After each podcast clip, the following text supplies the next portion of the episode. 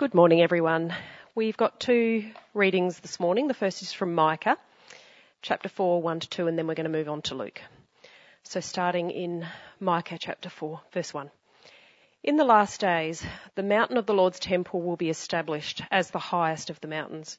It will be exalted above the hills, and peoples will stream to it. Many nations will come and say, Come, let us go up to the mountain of the Lord, to the temple of the God of Jacob. He will teach us his ways, so that we may walk in his paths. The law will go out from Zion, the word of the Lord from Jerusalem.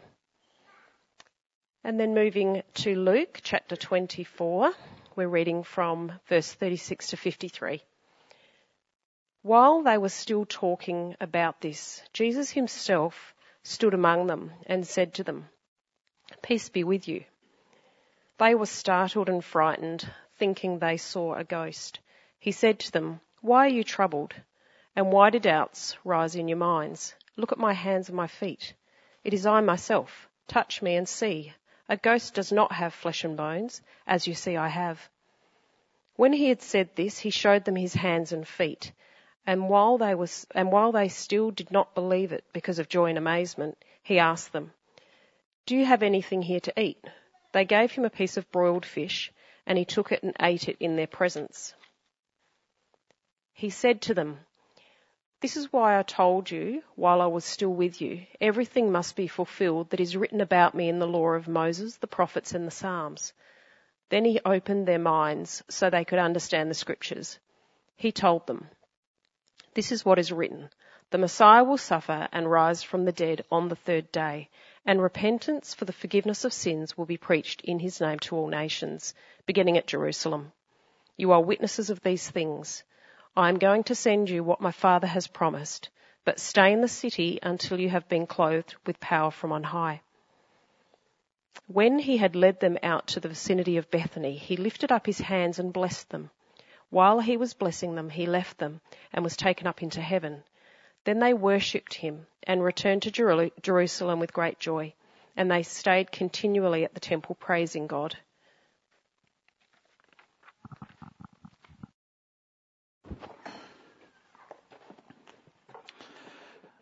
Do you reckon Christianity is growing or declining? You know, if we went back a hundred years ago and sort of looked at the, the state of Christianity, would we find it in a much better place than it is right now? Hundred years ago, there were about 600 million Christians in the world, and almost all of them, about 95% of them, lived in majority Christian kind of countries. But what about now? If you just looked at the Australian census and if you just listened to the, the media in Australia, you'd get the feeling from that that Christianity is on its way out, wouldn't you? Our media at times can almost sound desperate to portray Christianity as declining. And it's kind of strange because a lot of our media criticizes um, our world for having a kind of Western centric mentality. And yet they themselves see seem almost incapable of seeing Christianity any other way. They seem at times incapable of seeing that Christianity was never Western in the beginning, and it's not Western now. God's vision has always been bigger than claiming the West with a kind of nominal Christianity. But our media, it's almost like it's a bit blinded by its own narrative of Christianity declining.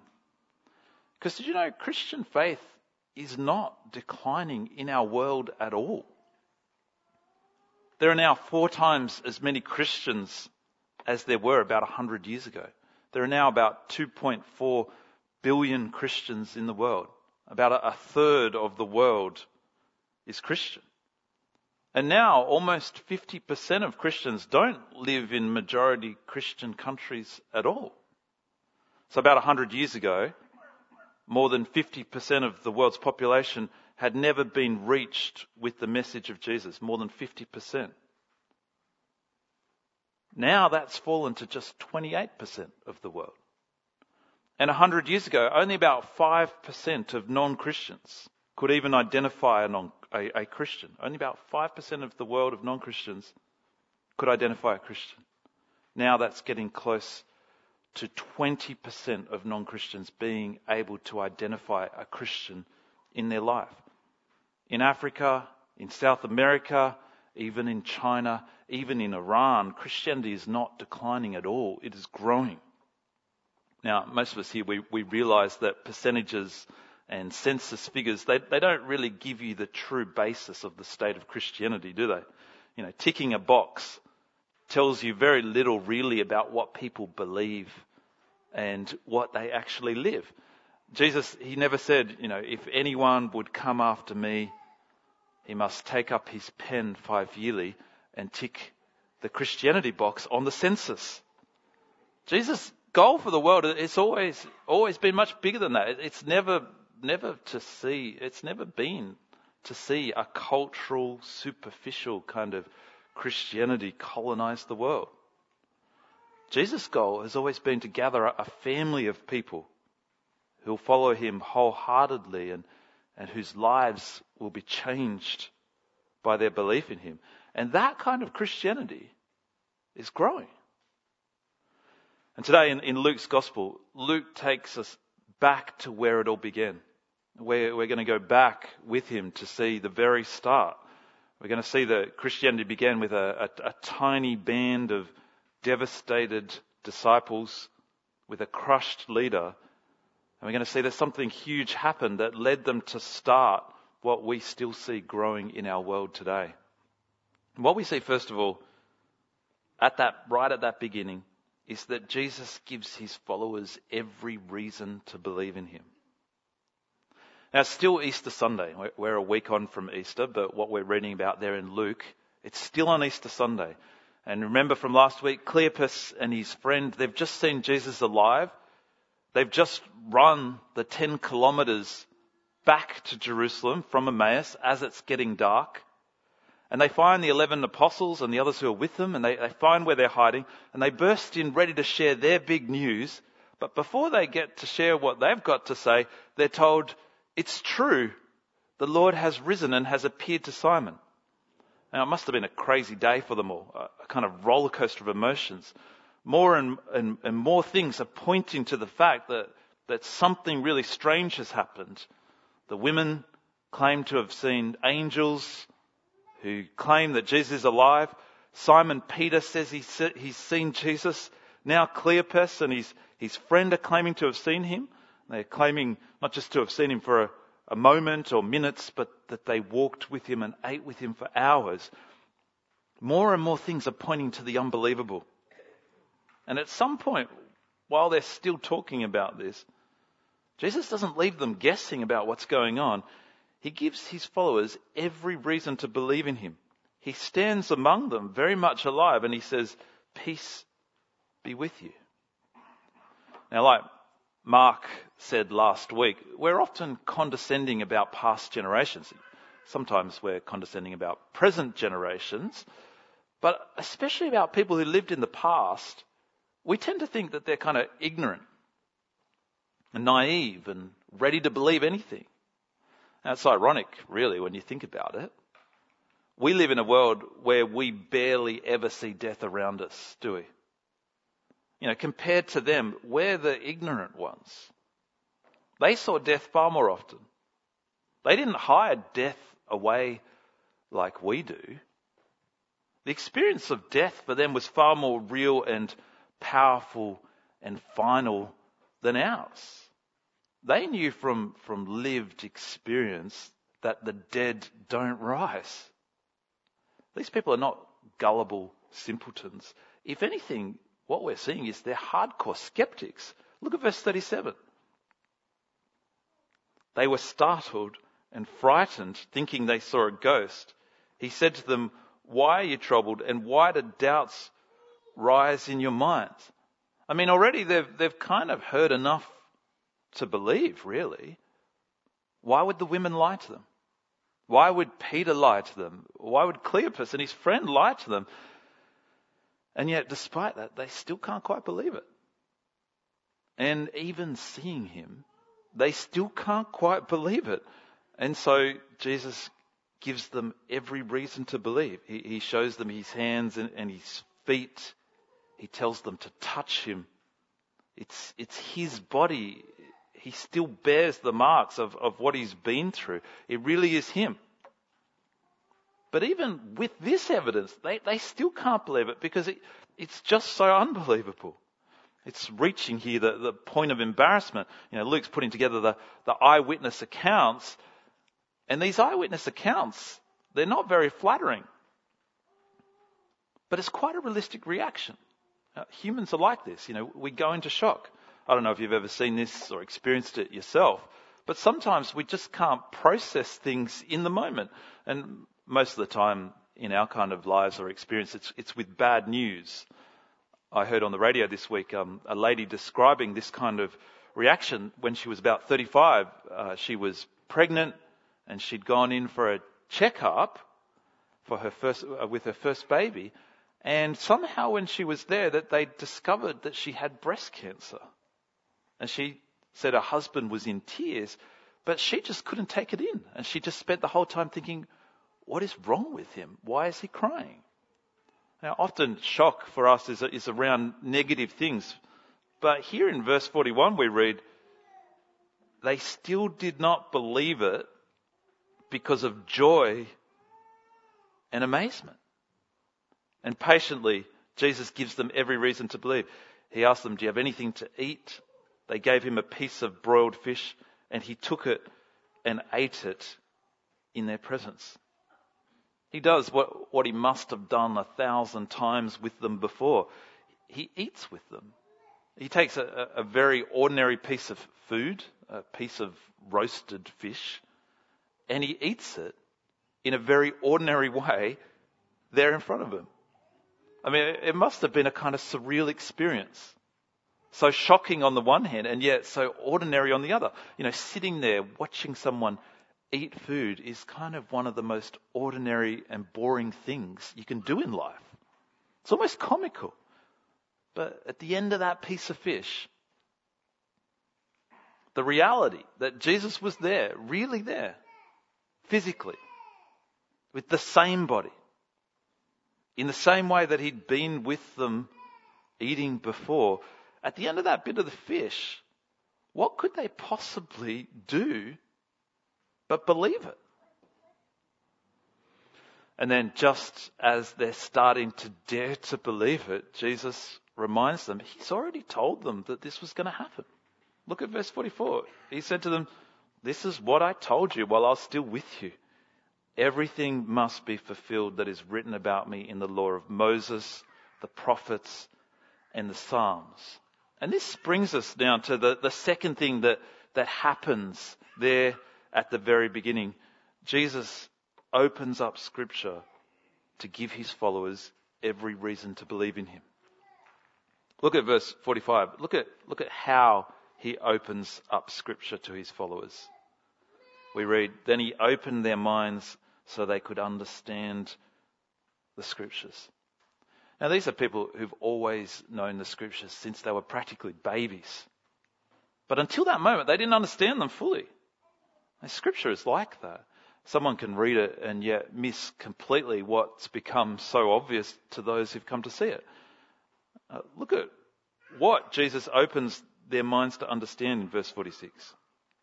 He told them, This is what is written the Messiah will suffer and rise from the dead on the third day, and repentance for the forgiveness of sins will be preached in his name to all nations, beginning at Jerusalem. Jesus is not saying, you know, here and, and there you'll find some moments in the Old Testament that point to him. He's saying that in every storyline, every twist in their history, every character, every page in Scripture was always heading towards him. But until Jesus opens your mind, you'll never see it. But once he opens your mind, be completely shocked that you couldn't see it before. It makes me um, think of a, of a, river system. It's always amazed me um, that I could stand on the banks of the Boorolong Creek near Armidale, where I used to live in New South Wales. You can kind of see it in the background there. Have you, have you heard of that creek, the, the Boorolong Creek? I wouldn't think you would have. It's kind of insignificant. It's tiny. But it's an amazing thought to me that as I, I stood on its banks and watched that water pass me by, that water would flow into the Gwydir River, and then the Gwydir River would flow, that same water would flow into the Barwon, and then from there it would flow into the Darling, and then from the Darling into the Murray, and then from the Murray.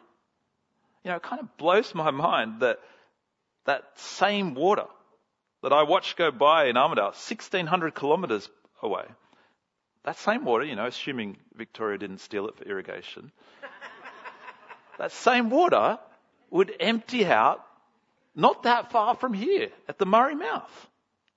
All those countless little creeks, you know, you can't even see them all up on there, but all those creeks and streams from Queensland, New South Wales, Victoria, they all combine and lead to that one point. It's all about South Australia. It's mind blowing. And Jesus, He opens their minds to see for themselves that, that Scripture is like that. All Scripture is like that. All the little and the big stories and moments of Scripture were always flowing towards this moment. Sometimes we come across a passage and we think, oh yeah, that's definitely talking about Jesus. But Jesus is saying it's all talking about Him. And do you see the essence of what He says? It's all saying. Jesus says it all points to the fact that the Messiah will suffer and rise from the dead on the third day, and that repentance for the forgiveness of, the sin, of sins will be preached in his name to the nations beginning at Jerusalem. Wouldn't you love to, to have been there in that room, listening to Jesus as he explained and opened their minds to Scripture? I mean, did he take them right back to the Garden of Eden? And show them that the one hinted at who would crush the serpent, even as the serpent bruised his heel. Did he take them back and show them that was him that he's talking about? Or did he take them to Abraham and, and God promising that a king would come from him? That all the nations would be blessed through him? Did he show them that that king, that that blessing was he?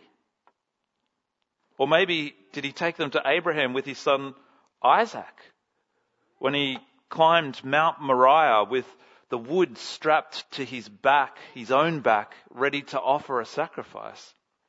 Because God had commanded Abraham, Abraham to sacrifice his own son at the very location where the temple would one day be built. Did Jesus take them there and show them that it was as if Abraham was receiving Isaac back from the dead because God would provide a different sacrifice for him at the last minute. Did he take them there? Show them how that pointed to an even greater plan that God had in mind for the forgiveness of his sins through his own son offered? Or did Jesus take them to Israel painting the blood on the, the doorway at the Exodus with the lamb dying in their place? Or did he take them to the Red Sea where Israel passed through the waters, passed through the valley of the shadow of death, and came through into new life on the other side with their enemies washed away, defeated? Or maybe he did something a bit different. Maybe he, he took them to Psalm 22, a psalm David had written a thousand years earlier, which Jesus had taken up on his lips at the cross when he said, My God, my God, why have you forsaken me? Did Jesus show them that the Messiah must suffer from verse 7? All those, all who see me mock me. They hurl insults, shaking their heads. He trusts in the Lord, they say. Let the Lord rescue him. Or did he take them to verse 16? They pierce my hands and my feet. Or verse 18? They divide my clothes among them and cast lots for my garment. Or from the same psalm, did he show them that he must rise? Did he take them to Verse 19, where David wrote, But you, Lord, do not be far from me. You are my strength. Come quickly to help me. Deliver me from the sword, my precious life from the power of the dogs. Or in that same psalm, which tells the whole story, did he show them that his message has to go to the nations? Did he take them to verse 30 where David says, Posterity will serve him. Future generations will be told about the Lord. They will proclaim his righteousness, declaring to a people yet unborn, He has done it.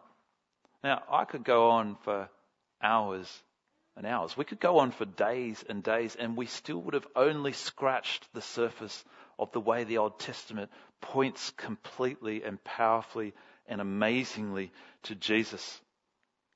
Because once Jesus has opened up your mind, you really do see that every page of the Old Testament, every storyline, every character, every success, every failure even, points to the coming of a Messiah who would suffer, rise, and be proclaimed across the face of the world. Every page of Scripture gives us every reason to believe in Jesus. Now, some people think this is unimpressive, kind of unconvincing. But God has always been the speaking God right from the beginning. And the reality is, when it comes to God, people are not convinced by what they see in the end. They're only ever convinced as the living, speaking God opens their minds to his voice in Scripture. And that will always be baffling for those who can't hear. But the truth is, we shouldn't expect people who can't hear to hear. You know, you don't expect someone who's deaf to hear what you're saying to them. We shouldn't expect those who are deaf to God to be able to hear what he says in Scripture. Jesus always said, Let those who have ears to hear, hear. So we've seen Jesus gives his followers every reason to believe in him.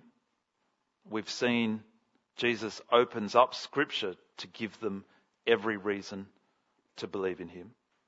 And finally, we see Jesus gives his followers the task of giving the world every reason to believe in him. Look at verse 48. Jesus says to them, He had to suffer, He had to die, the world needs to be told. And then He says to them, You are witnesses of these things. There was no doubting that for them. They were. They, they knew that. But what they must have doubted, as they themselves were only just starting to believe, hiding there with the doors locked, afraid of the authorities, jumping at shadows and ghosts. What they must have doubted was themselves. They must have been thinking, why doesn't Jesus just walk up to Pilate and say, hey, I'm back. I'd like to talk to your boss, please. Is Caesar around? Why doesn't he just walk straight up to Caesar and say, I'm going to take it from here, thanks?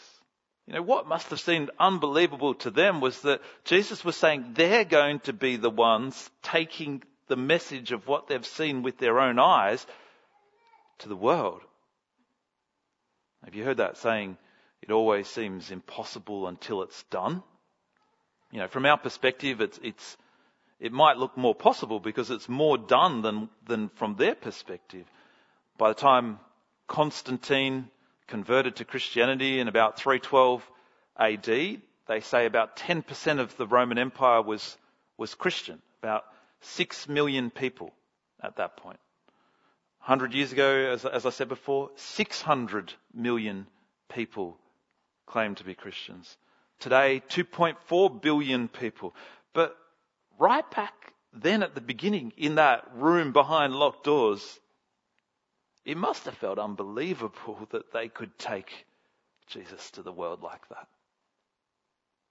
But Jesus tells them it's possible because they're not going to be alone in this. Look at verse 49. He says, I'm going to send you what my Father has promised, the Holy Spirit. But stay into the, in the city until you've been clothed with power on high. Now Luke tells the rest of this story in his second book, Acts. And I'm thinking maybe we should do Acts next year. It might be a good thing to carry on with. But here in his first book, he, he skips over the details of the next 40 days and, and he brings his gospel to an end. And we saw it just before. Jesus leads them out to Bethany, the Mount of Olives. This isn't the same night. If it was, it would have been very late that night. Uh, this is 40 days later. Luke, Luke tells us that in his second book. And what we see here at this point as the gospel ends that is that Jesus wants to show his followers that he's leaving them bodily now. He won't be back. And so he's, he's taken up from them into the sky, which we find a bit, bit weird because we kind of think, where's he going exactly in doing that? But this is for them. This was a picture for them to communicate exactly what they needed to hear. Jesus doesn't leave his body behind and, and kind of enter another realm as a spirit. Notice that? He doesn't kind of say, all right, I'm, I'm out of here, and his body stays. Jesus has taken on humanity for all eternity. And the physical body of Jesus is, is right now at, at the right hand of God the Father. There's a, a human being who forever stands in God's presence for us humans. God the Son takes on our humanity for good. That's what Jesus is communicating to his disciples in the way that he leaves. But it also says to them, they won't see him again physically like that. Not until he returns. And he won't return like that until the job they've been given is done. They are witnesses. And Jesus has given them the task of, of giving the world every reason to believe. Even today, actually, we depend on them. Even today, it's through their witness that, that we believe. You know, the, the Gospels and, and the letters in the Bible, in the New Testament, they are only considered scripture if they can be traced to their witness, to what they saw. That's always been the case right from the very beginning. What we have today is, is the witness of, of people who staked their lives on what they saw, what they heard, and touched. We have the witness of people who go from being defeated and cowering to being fearless and speaking. People who were convinced and whose conviction has transformed the world. And it's no small thing that the world has changed and, and goes on changing because of what they believed about Jesus. And we don't have their witness as a kind of distant, far off, barely remembered voice. Do you realize this? We have it as loudly and clearly as if they were standing here today speaking to us. That's what scripture is. It's very early. It's verified. It's only ever been valued as it could be directly pinned to the apostles. Scripture is their witness to the world. You know, even the, the biggest skeptic, if they're willing to look at the evidence and, and weigh it up, if they're fair and honest, they'll be forced to see that not only was Jesus a real person, that, that's obvious to anybody who looks. Not only did Jesus die on the cross, but also these 11 and, and those with them really came to believe that Jesus was alive again after death. They really believed he rose. Now, you might conclude they were mistaken, or you might conclude that they were tricked or deluded themselves somehow. None of those arguments are particularly convincing. Because the truth is, they really believed they'd seen Jesus and they believed it so strongly it changed them, and pretty much every single one of them died for that belief. And you don't die for a lie. People die for, for causes all the time, but what they don't die for is a cause that they know is a lie. These witnesses, they really believed Jesus rose from the dead. They believed it, and so they took what they saw to the world and they stood by it even to their deaths. Now, maybe you've never looked into the evidence for why the Bible's worth listening to. That's something we, we actually do in one of the weeks in our life series. Um, it's, it's, there's a whole week where we look at why the Bible is actually worth listening to, why the evidence is actually there. Um, come along to that if you've never looked into it, or, or bring someone along to it if you know someone who's never looked into the evidence. Because there's far more evidence than you might realize. But here's, here's the thing I want to finish with today. We absolutely depend on them, on those 11 and, and those with them, for what they saw and heard and for the message come to us. But in a sense, they depend on us too. They depend on us to complete the task.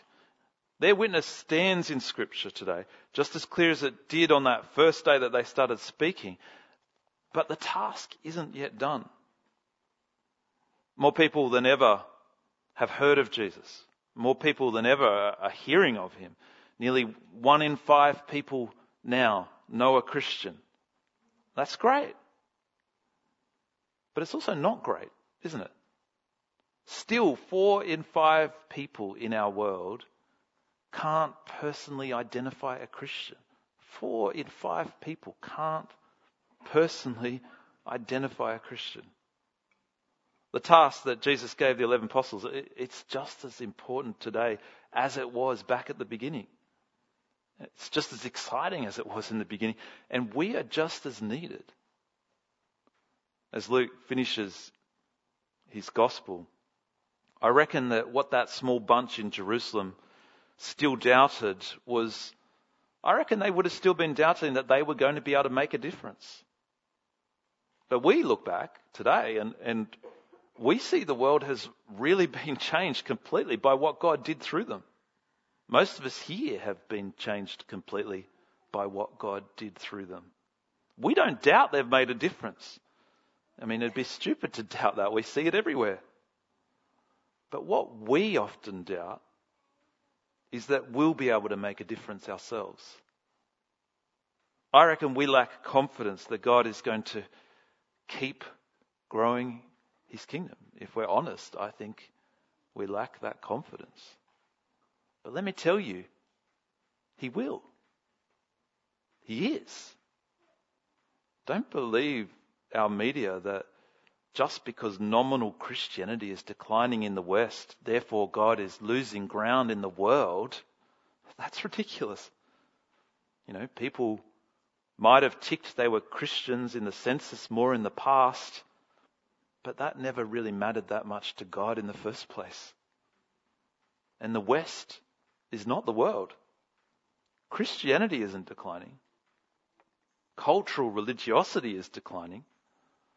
But what's growing is broken adults and young people turning and finding Jesus in our country, in our church, even. What's growing is young people in Asia coming to Jesus and holding to Jesus, not loosely, but wholeheartedly, the way he wants. What's growing is that the global south is exploding with Christianity in Africa in South America, and it will go on exploding in the decades to come. Jesus is still growing his kingdom. Do you believe that? If you do, then let's give ourselves to the task that he's given us. Let me pray for us. Father, we thank you that being on the side of Jesus means that we are on the side of what you are doing in this world. That person by person, humbly, simply, the message of love, of reconciliation with you, of kindness, of joy, of eternal life, of forgiveness of sins is ours and is ours to share. And we just pray, Lord, that you would help us to see that you are growing your kingdom in your way, in your time. It's not a kingdom of earthly power, but a kingdom of real power. That we will be part of your family for all eternity because of the love that took Jesus to a humiliating death in our place. Father, help us to get on with growing your kingdom in the footsteps of Jesus with the same character and love and kindness with which he has sought us. We pray that you would enable us to be involved in this and to have the confidence to see that you are at work even in the lives of each one of us. We pray this in Jesus' name. Amen.